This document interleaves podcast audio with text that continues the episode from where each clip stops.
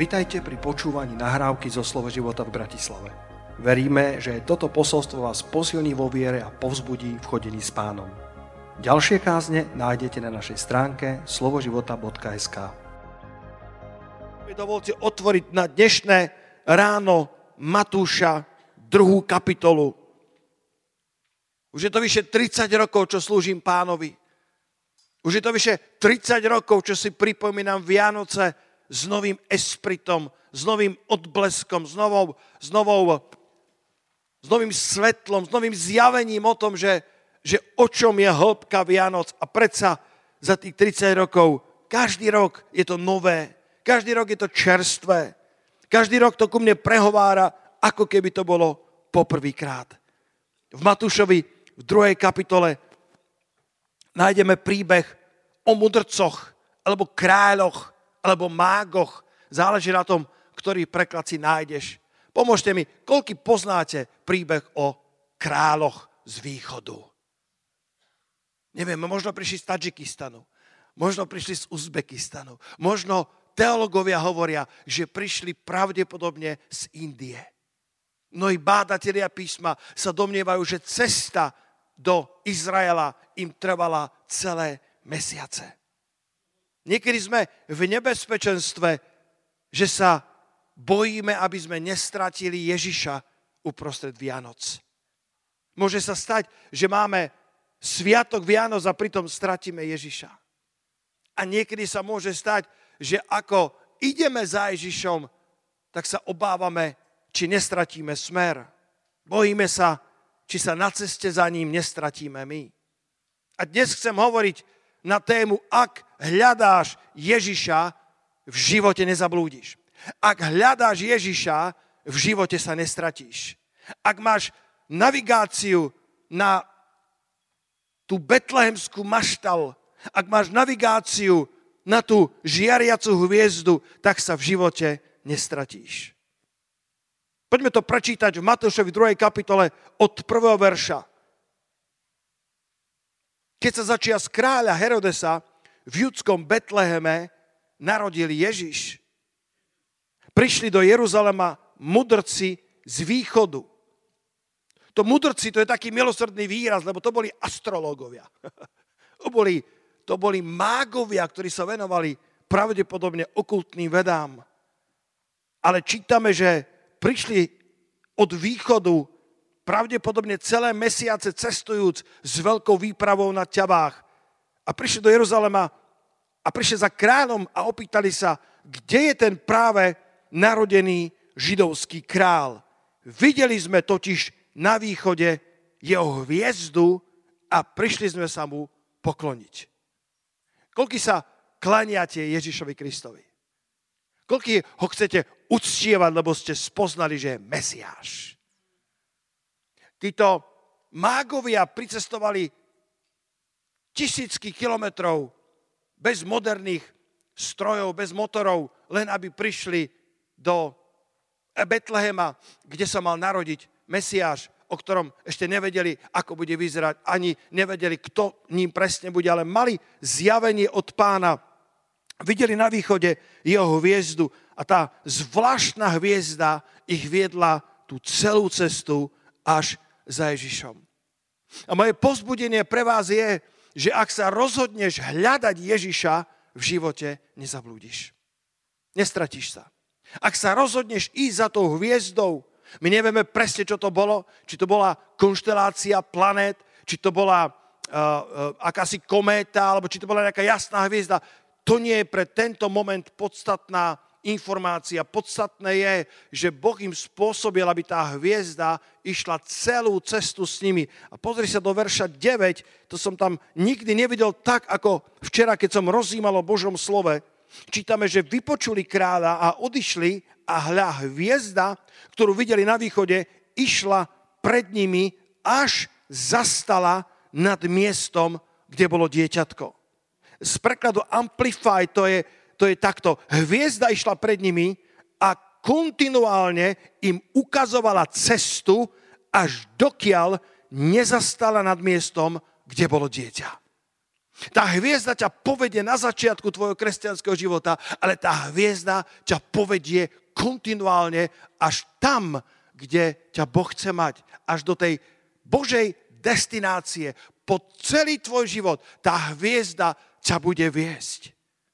Ja keď tak trošku retrospektívne hodnotím svoj život, tak eh, som tak vďačný pánovi. Je niekto spolu so mnou aj dnes ráno vďačný pánovi za jeho vernosť, za to, že tá hviezda, že jeho vedenie ťa nikdy neopustilo?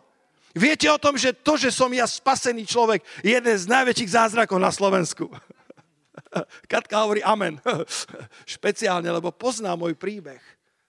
Kto by kedy tušil, že raz bude zo mňa farár? Moji priatelia, keď som sa obrátil a boli sme pri ohníku a ešte som sám bol iba polotočený. Iba sám som bol poloobrátený a už som ich obracal na vieru. A oni hovoria, Peter, z teba bude farár. A mňa to zaskočilo, mňa to zamrazilo. A verím, že v tom bola destinácia, osudovosť Božia. Ja som bol skôr človekom humanitného zamerania. Keď som bol na strednej škole, rozmýšľal som, že budem právnikom, budem učiteľom, budem lekárom. Bol som dobrý v matematike, ale taký dvojkár. A tak skôr som sa hlásil na vysokej školy tohto zamerania. Lenže moja rodina anamnéza mi to nedovolovala, lebo ja som bol ešte za komunizmu. To bola moja generácia 85. až 88. 9. rok a môj ocko, vynikajúci človek, profesor filozofie, ale zároveň vylúčený z komunistickej strany, pretože bol Dubčekovec. V 68. 9. ho vylúčili a zmrazili mu plat na 20 rokov. A môj strýko a, a moja četa emigrovali do Kanady. A tak bolo jasné, že vysoká škola humanitného smeru v čase komunizmu bola veľmi ťažkou voľbou pre mňa. A dokonca môj otec, tak úprimný človek, do prihlášky napísal, som vylúčený zo strany. Koľký z vás ste vyrastali počas komunizmu? Koľký mi rozumiete? Triedna, keď to videla, tak skoro jej padli, vypadli oči z jamy. Povedala, to okamžite vymažte, pán magister, to tam nepíšte.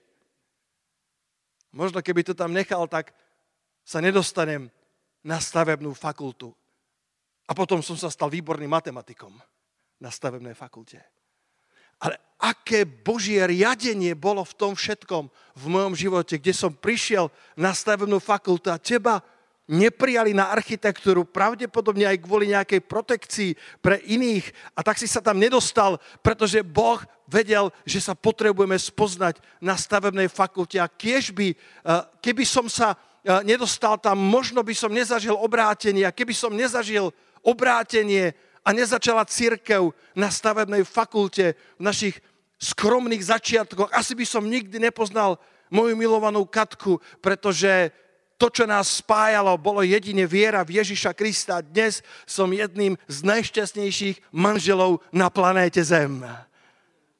Koľko božích drobností je v tom všetkom. Tvoj príbeh je jedinečný, ako, ako si na biblickej škole v roku 1994 sme začali spolu študovať asi 12 z tohto zboru.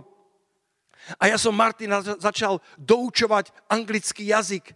A po pár týždňoch, prepáč, že to poviem, ale prišiel za mnou s jeho odvahou, s jeho kreativitou. Hovorí, Peter, myslíš si, že by som mohol učiť angličtinu? A som povedal, neexistuje. Ale on bol rozhodnutý a jeho prvá študentka, neviem, či ani je jediná, bola Danielka, vtedy ešte Navrátilová. A po pár týždňoch ju veľa toho nenaučil, ale jednu lekciu si pamätá navždy. To bolo I love you. Opakuj po mne. I love you. Až prišiel deň, kedy to mal v srdci a nepoznám ten príbeh tak dobre ako ty, ale viem, že potom, ako ona odišla na misiu, tak uh, už tvoje srdce bolo naklonené k nej, ale ďaká Bohu, že si nenapísal v nesprávny čas, pretože ona, a Martin to pokiaľ viem nevedel, si urobila rozhodnutie v srdci, že nebude hľadať partnerský vzťah, až dokiaľ neskončí jej niekoľko mesačná misia, ktorú si tak pred pánom dala, že chce byť misionárkou v Karlových Varoch. A ty si je nakoniec napísal a list je došiel, hádam, pár dní potom, ako skončil ten jej oddelený limit, že nebude hľadať partnera. Predstavte si, že by Martin napísal týždeň predtým a ona by dostala ten list a vedela by, toto nemôže byť od pána, lebo ja som pánovi povedala, že počas týchto pár mesiacov misie partnera hľadať nebudem. Kto z vás je vďačný za vedenie Božie? Táto hviezda nám symbolizuje, že Boh nás môže viesť a nielen, že začne, ale vedie nás kontinuálne až zastane na miestach, kde sa máme zastaviť i my. Až zastane nad miestami, kde Boh zasvieti svetlom, aby sme neminuli jeho poslanie, pretože je toľko hlasov okolo nás, je toľko atrakcií okolo nás, je toľko pokušení okolo nás, ale dnes ťa chcem pozbudiť slovom pánovým, že on ťa dokáže nadprirodzene v živote viesť. On dokáže použiť zvláštnych ľudí. On spasil týchto mágov, kto by kedy povolal takýchto nezručných, okultných ľudí na to, aby boli svetkami Ježišovho narodenia. Pán to spravil. Pán dokonca otvoril ich srdcia napriek tomu, že to boli bohatí a vplyvní muži. Niekedy si myslíme, že evanílium je len pre chudobných, zlomených, ochrnutých ľudí, ľudí, ktorí nemajú šťastie v živote. Ale ja vám poviem, že evanilium je pre každého človeka. Že evanilium je dobrá a radosná zväzť pre každého Slováka, pre každého Srba, pre každého Ukrajinca, pre každého Američana, pre bohatých ľudí, pre vplyvných ľudí. Evanilium je dobrá a radostná zväzť pre každého človeka. A boh má kľúč na každé srdce. Boh vie otvoriť srdcia vplyvných ľudí. Boh vie Boh vie použiť rôzne situácie, aby sa oslávili. Jeden príbeh mi prichádza na um. Myslím, to bola jedna žena z Jamajky. Prostá, jednoduchá žena, ale plná viery. A tak sa dostala do ťažkostí finančných v živote, že nevedela lepšie a tak napísala pánovi Ježišovi list. Pane Ježišu, keby si mi na Vianoce požehnal 100 eur, bola by som ti veľmi vďačná a adresovala to Ježišovi. A takéto listy sa dostanú na poštu. A poštárka pohnutá Božou láskou otvorila list, čo sa nesmie a našla tam túto zväz, lebo to bolo, že adresované Ježišovi. A tak bola pohnutá milosrdenstvom, že zavolala kamarátky, kolegyne a povedali, viete čo, táto žena chce 100 eur od Ježiša, nože sa vyzbierajme, nože jej pomôžeme, ale tiež mali ešte pred nákupmi, tak zozbierali 90 eur. Viac nemali. Tak je tam vložili 90 eur a poslali to na jej adresu. A tá žena, keď to otvorila, plakala od šťastia, radovala sa v pánovi. Ale keď to počítala, hovorí, pán, ja som mu celá 100 a dal si mi 90. Tak odpísala list Ježišovi znova a povedala, pane Ježišu, veľmi ti ďakujem, za tých 100, teda 90 eur. Prosím ťa, viem, že si to spočítal dobre, ale už to viac neposielaj na tú poštu, lebo to sú zlodeji a berú si 10%. Neposielaj to viacej tým zlodejom, lebo oni si berú nejakú daň z toho a tak mi prišlo len 90 eur. Boh si vie použiť ľudí. Boh si vie použiť situácie, ktoré by ti ani len neprišli, pretože On je nadprirodzený Boh. Veríte, že Boh je stále nadprirodzený Boh? Myslím, že v Košiciach som to spomínal, kedy, kedy uh, boli v Banskej šťavnici ľudia, ktorí opravovali fresky. To, to je taký príbeh, ktorý vždy hýbe môjim srdcom. A jeden brat bol obrátený a ten jeho spolupracovník nebol obrátený a ten brat nemal lepší plán, ako mu púšťať moje kazety. Viete, čo sú kazety? Počúval kazety zo zhromaždenia a mal iba jednu, takže tu jednu počul 20 krát. Ako chodil hore po tom verbiku a opravoval fresky a, a, a, a absolútne to si nehýbalo. A ten brat hovorí, tak pustíme znova. A hovorí, tak pusti 21. A povedal, a vtedy som si uvedomil, že ten pastor má tak krásny hlas, ako futbalový komentátor. a tak to vypočul s novým záujmom na 21. raz. A na 21. raz sa ho slovo Bože dotklo a obrátil sa a uveril v Pána Ježiša. Boh má svoje cesty, Boh má svoje spôsoby. Boh je nadprirodzený Boh ešte stále ťa dokáže viesť nadprirodzene, či už prirodzeným, nadprirodzeným spôsobom, alebo potom naozaj nadprirodzeným, ako bola táto hviezda, ktorá viedla týchto slávnych a vplyvných, pravdepodobne kráľov východu, aby prišli do Betlehema a boli svetkami narodenia sa Mesiáša, toho najväčšieho, čo sa mohlo stať, tej najväčšej udalosti všetkých čias. Ale nevedeli presne, kde sa narodí. Pozri sa do tretieho verša. V Matúšovi 2. kapitole. Ak som hovoril o tom, že to prvé je nadprirodzené Božie vedenie a že ťa dokáže kontinuálne viesť až do konca tvojej cesty, tak to druhé, čo chcem povedať je, Ježiša nájdeš aj na miestach, kde by si ho nečakal. Oni samozrejme očakávali, že už keď sa má narodiť spasiteľ sveta, ten veľký mesiáš, tak to bude v Jeruzaleme, tak to bude v paláci. Ale keď prišli za kráľom Herodesom a povedali mu tú zväzť, čítame vo verši 3, že sa rozrušil Herodes a s ním aj celý Jeruzalem. Zvolal všetkých veľkňazov a zákonníkov ľudu a vypytoval sa ich, kde sa teda má narodiť ten Mesiáš. A biblickí bádatelia prišli s odpovedou, citujúc Micháša 5.2, odpovedali mu v judskom Betleheme. Tak, ako to napísal prorok. A ty Betlehem v judskej krajine vôbec nie si najmenší medzi judskými poprednými mestami, lebo z teba vyjde vládca, ktorý bude pásť môj ľud Izrael. Možno si povieš, Betlehem, to je slávne mesto. V tom čase to bola provinčná, nepodstatná, malinká dedinka medzi tisícimi júdovými bola jedna z najmenších.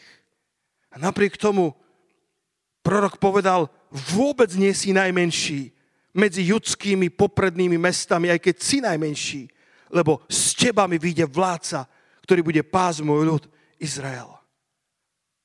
A tak vtedy Herodes zavolal potajomky mudrcov a dôkladne sa ich povypitoval, kedy sa im zjavila hviezda.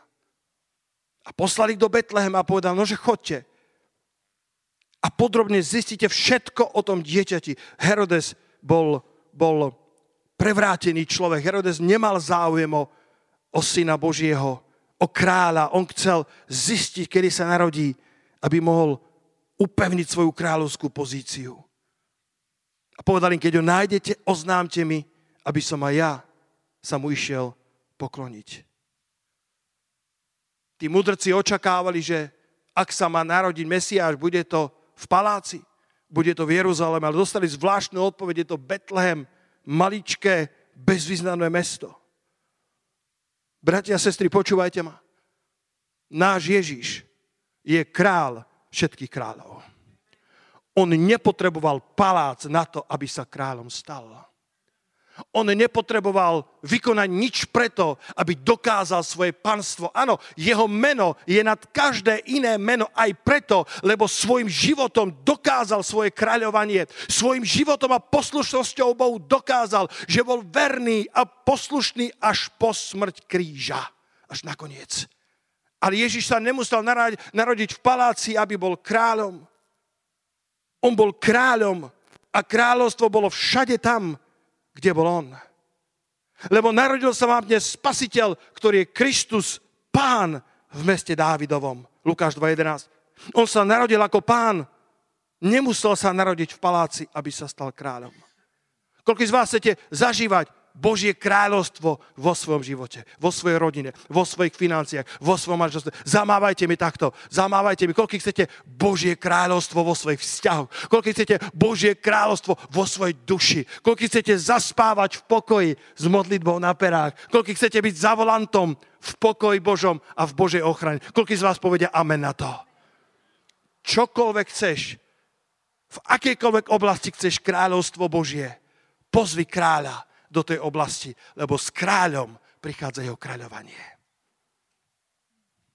Mudrci prišli po námahavej ceste konečne na miesto určenia. Asi to nebolo také, ako očakávali, keď sa pripravovali na dlhú púť, lebo hviezda ich doviedla do zabudnutého Betlehema a zastala nad úbohou maštalou. A predsa keď uvideli to dieťatko, uvideli kráľa. Keď uvideli matku s dieťaťom, padli na svoje kolena. Títo vplyvní, múdri, vzdelaní a silní muži.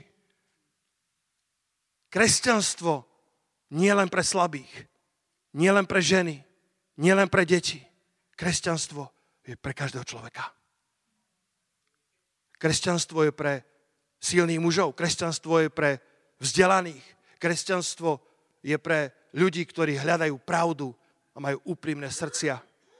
A títo králi sa sklonili pred skutočným kráľom, kráľom všetkých kráľov. Našli Ježiša v tej maštali.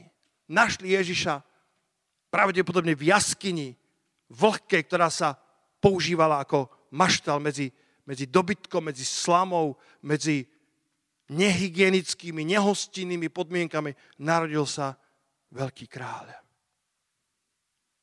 Chcem ti dnes povedať v tomto druhom bode tohto krátkeho posolstva, že Ježiša nájdeš aj na miestach, kde by si ho neočakal. Ježiš s tebou pôjde do každej ohnivej pece, ktorá by ťa v živote čakala. Sadrak, Mezak a Abednego, kto z vás pozná príbeh týchto troch hebrejských tínedžerov, mládencov, ktorí sa dostali kvôli svojej viere do ohnivej pece. Jeden, jeden z apoštolských otcov, nepamätám rýchlo meno, mal ako okolo 86 rokov a bol v tej veľkej aréne, kde boli levia, kde kresťanov hádzali šelmám. A panovník zakričal, z úcty k tvojim šedinám, z úcty k tvojej starobe, zapri Krista a zachrán si svoj život. A tento starý apoštol sa mu zaleskla slza v očiach, slza vďačnosti. Postavil sa pred celými 10 tisícami a povedal, kráľu, prečo by som mal zaprieť môjho spasiteľa? On bol vždy ku mne verný. Radosťou pôjdem, mučenickou smrťou k nemu. Smrť, mučenie, to je len skratka do neba. To bola viera našich predchodcov. A Ježiš tam bol s ním a mnohí ľudia sa obrátili, keď videli jeho mučenickú smrť. Sadrak, Mezak a Abednego povedali, kráľu, tvojmu obrazu sa kláňať nebudeme.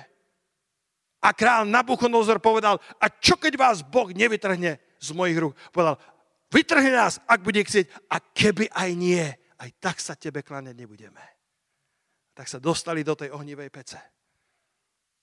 A král bol tak rozúrený, bol tak pohanený, tak zahambený ich, ich odvahou, že dal rozkúriť tú pec sedemkrát viac, ako býva normálne. Do takej miery, že dvaja zbrojnoši, ktorí prikladali uhlie alebo drevo, zahynuli len tým, ako zapalovali tú pec sedemkrát viacej.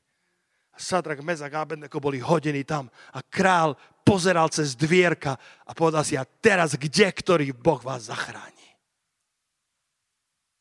Začal sa škrabať a hovorí, z matematiky som nikdy nebol dobrý, ale nehodili sme tam troch mužov a ja ich vidím štyroch. A ten štvrtý je podobný na pohľad synovi bohov. Daniel 3.25 to hovorí. Ten štvrtý na pohľad je podobný synovi Bohov. Bratia, sestry, neexistuje ohnivá pec, do ktorej by Ježiš Kristus nešiel s nami. Neexistuje skúška života, do ktorej by si išiel sám. Neexistuje miesto, na ktorom by ťa zanechal osamoteného.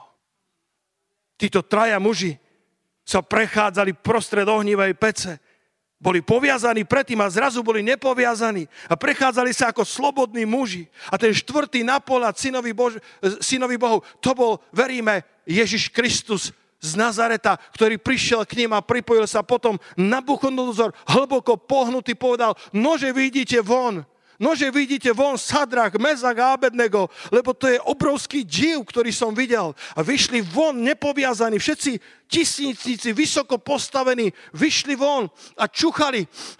A hovoria, ani len zápach ohňa na nich neprešiel, ani len zápach dymu na nich neprešiel. Koľko ste boli niekedy pri, pri táboráku, koľko z vás ste boli niekedy pri ohníku. Zápach, ktorý tam prejde na vás, trvá týždne.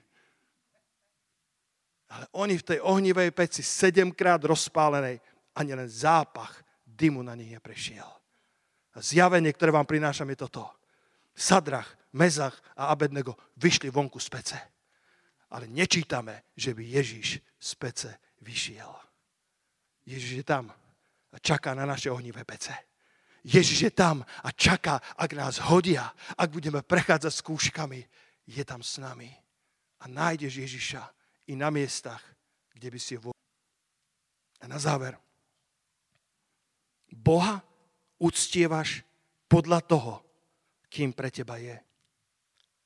Boha budeš uctievať len podľa miery toho, ako ho vidíš a ako ho poznáš. Od verša 9 dokončím príbeh v Matúšovi 2. kapitole. Oni vypočuli kráľa a odišli.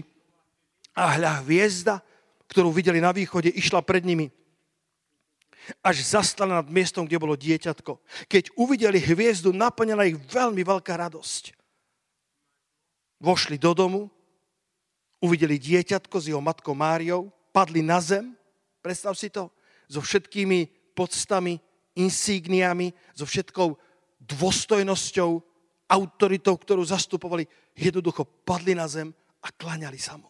A otvorili svoje klenotnice a obetovali mu dary, zlato, kadidlo a mirhu. Boha budeš uctievať podľa toho, kým pre teba je. Keď ju budeš vidieť ako kráľa, budeš ho uctievať ako kráľa.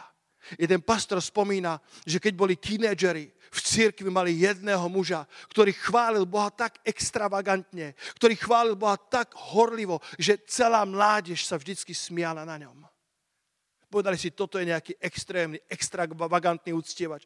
Až do chvíle, kedy pastor pozval toho muža, aby vydal svedectvo o tom, čo pán Ježiš urobil v jeho živote. A ten pastor povedal, keď sme to počuli, padla nám sanka a už nikdy viac sme sa nevysmievali, pretože tento človek zažil naozaj Boha. Budeš Boha uctievať len podľa miery, ktorého ho poznáš. Ako budeš poznať ako uzdraviteľa, budeš ho uctievať ako uzdraviteľa. Ako, ako poznáš ako kráľa všetkých kráľov, zložíš všetky koruny svoje do prachu, aby si povedal, pane, tebe patrí sláva, tebe patrí kráľovstvo, tebe patrí moc. Je jedno, aké máš postavenie. Biblia hovorí, že kráľovstvo Božie patrí tým, ktorí sú chudobní duchom.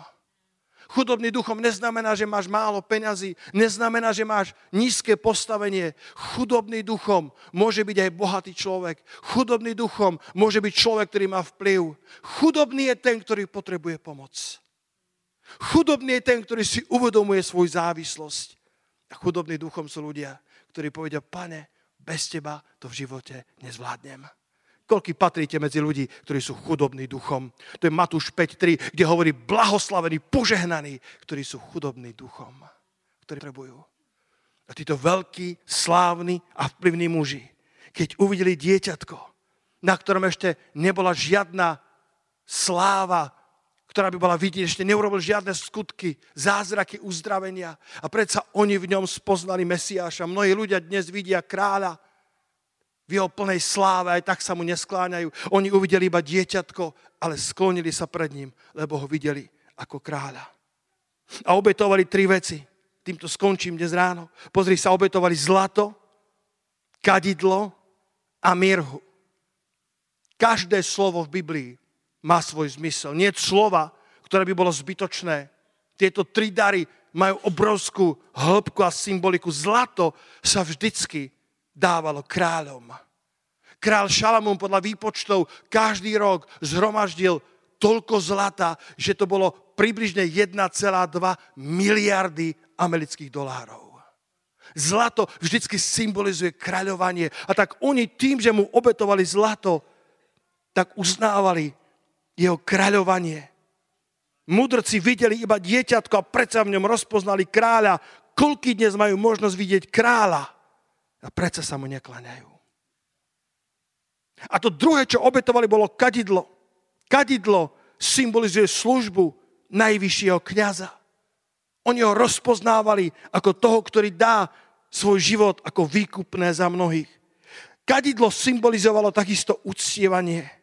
Sami boli kráľmi. Vedeli však, že toto je král všetkých kráľov v ranej cirkvi v 3. storočí bola veľká dišputa medzi dvoma teológmi, Arius a Atanazius. A Arius tvrdil, že Ježiš je iba stvorený, že Ježiš je iba syn Boží s malým S. Arius tvrdil, že mal svoj počiatok. Ale Atanazius povedal, nie, on počiatok je, on je prvý a posledný, on je alfa omega, on je taký rovný, ako je Otec, ako je Svetý Duch. On povedal, že ak veríme, že Pán Ježiš je naozaj Bohom, ako prišiel k tomu Tomášovi, Tomáš chýbal na zhromaždení. Nechýbajte na zhromaždení. Čítame, že chýbal na zhromaždení, kde sa zjavil Pán Ježiš. A potom, keď prišiel niekoľko dní, tak už tam nechýbal a pán povedal, Tomáš, chyť sa mojich rán, dotkni sa môjho miesta, kde som bol prebudnutý a viacej nebuď neveriaci, ale veriaci.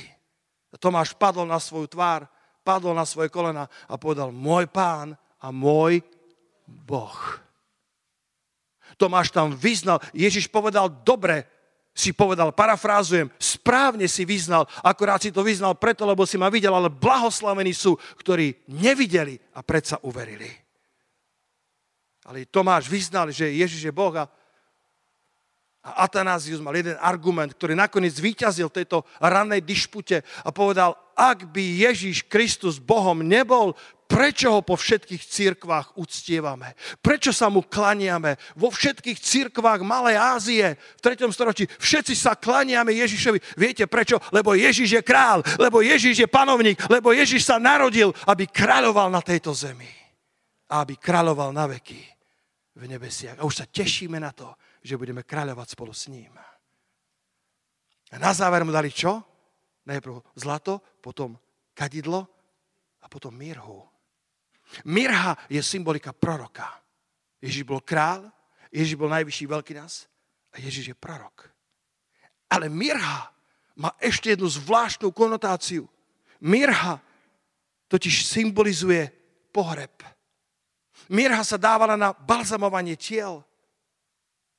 A tak oni mu dali mirhu, lebo prorocky predpovedali smrť tohto dieťatka, ktoré vyslobodí celý svet z moci hriechu. Deti sa rodia, aby žili. Toto dieťa sa narodilo, aby zomrelo. Deti sa rodia, aby žili. Toto dieťa sa narodilo, aby za vás a za mňa zomrelo. Mirha, ktorá prorocky symbolizuje smrť tohto dieťaťa.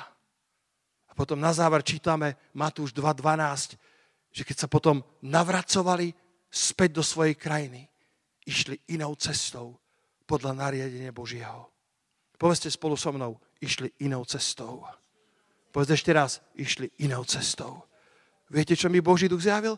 Keď sa stretne s Ježišom, už viac nebudeš taký istý. Keď sa stretne s Ježišom, pôjdeš od Neho inou cestou nepôjdeš viacej tak, ako si k nemu prišiel. Možno si k nemu prišiel so svojimi zápasmi, odtiaľ budeš odchádzať s víťazstvom. Možno si k nemu prišiel so svojimi hriechmi, odtiaľ budeš odchádzať oslobodený od tvojich hriechov s radosťou a pokojom, ktorý tento svet nemá na sklade, lebo on dáva pokoj, ktorý tento svet nedáva. Radosť, ktorá je nevysloviteľná a oslávená. Inou cestou sa vrátili od Ježiša a ty a ja, keď sa stretávame s týmto skutočným a pravým kráľom, odchádzame premenení Božou mocou. Dajme jeden veľký potles pánovi za to. Halelúja. O, sláva ti, pane. Milovaní, postavme sa spoločne v túto vianočnú bohoslužbu a dovolte mi zopakovať tieto tri myšlienky tohto vianočného rána. Tá prvá bola, že Boh nás dokáže viesť nadprirodzene. Že Boh vie nás viesť na začiatku nášho chodenia s ním, ale vďaka pánovi aj kontinuálne až do chvíle, kým nás nedonesie na to miesto určenia. Tak ako, tak ako tá hviezda ich celé mesiace viedla, tá, tá, tá hviezda im ukazovala, kde zastať, kde ísť. Verím, že toto je posolstvo prorocké pre niektorých z vás, lebo som tak vnímal na modlitbe, že niektorí sa pýtate, pane, kadiaľ mám ísť, kde mám zastať, kde sa mám otočiť. A ja ti chcem dnes slovom pánovým povedať, že Boh to, čo započal v tvojom živote, je mocný, aby dokončil. To dobré dielo, Filipe 1.6, je to dobré dielo, ktoré Boh v nás započal a on je mocný ho dokončiť. Tak ako tá hviezda zastala po mesiacoch putovania na jednom mieste. Oni nemali šajnu, kde sa má narodiť tento Mesiáš. Potom dostane informáciu od biblických expertov, že v Betleheme, ale kde v Betleheme? A tá hviezda zastala presne nad maštalou, kde bol Pán Ježiš ako dieťa s jeho matkou Máriou. A ja ti chcem povedať slovom pánovým. Ak pôjdeš za Ježišom, nezablúdiš v živote. On si nájde spôsob, ako k tebe hovoriť. On si nájde spôsob, ako hovoriť k vám, ktorí ste online. On si nájde spôsob, ako ak budete mať úprimné srdce. Ani ten najhlúpejší na ceste svetosti nezablúdi. Tak hovorí prorok Izajáš. Môžeš dôverovať, tak ako tá hviezda viedla mudrcov, Svetý duch povedie teba.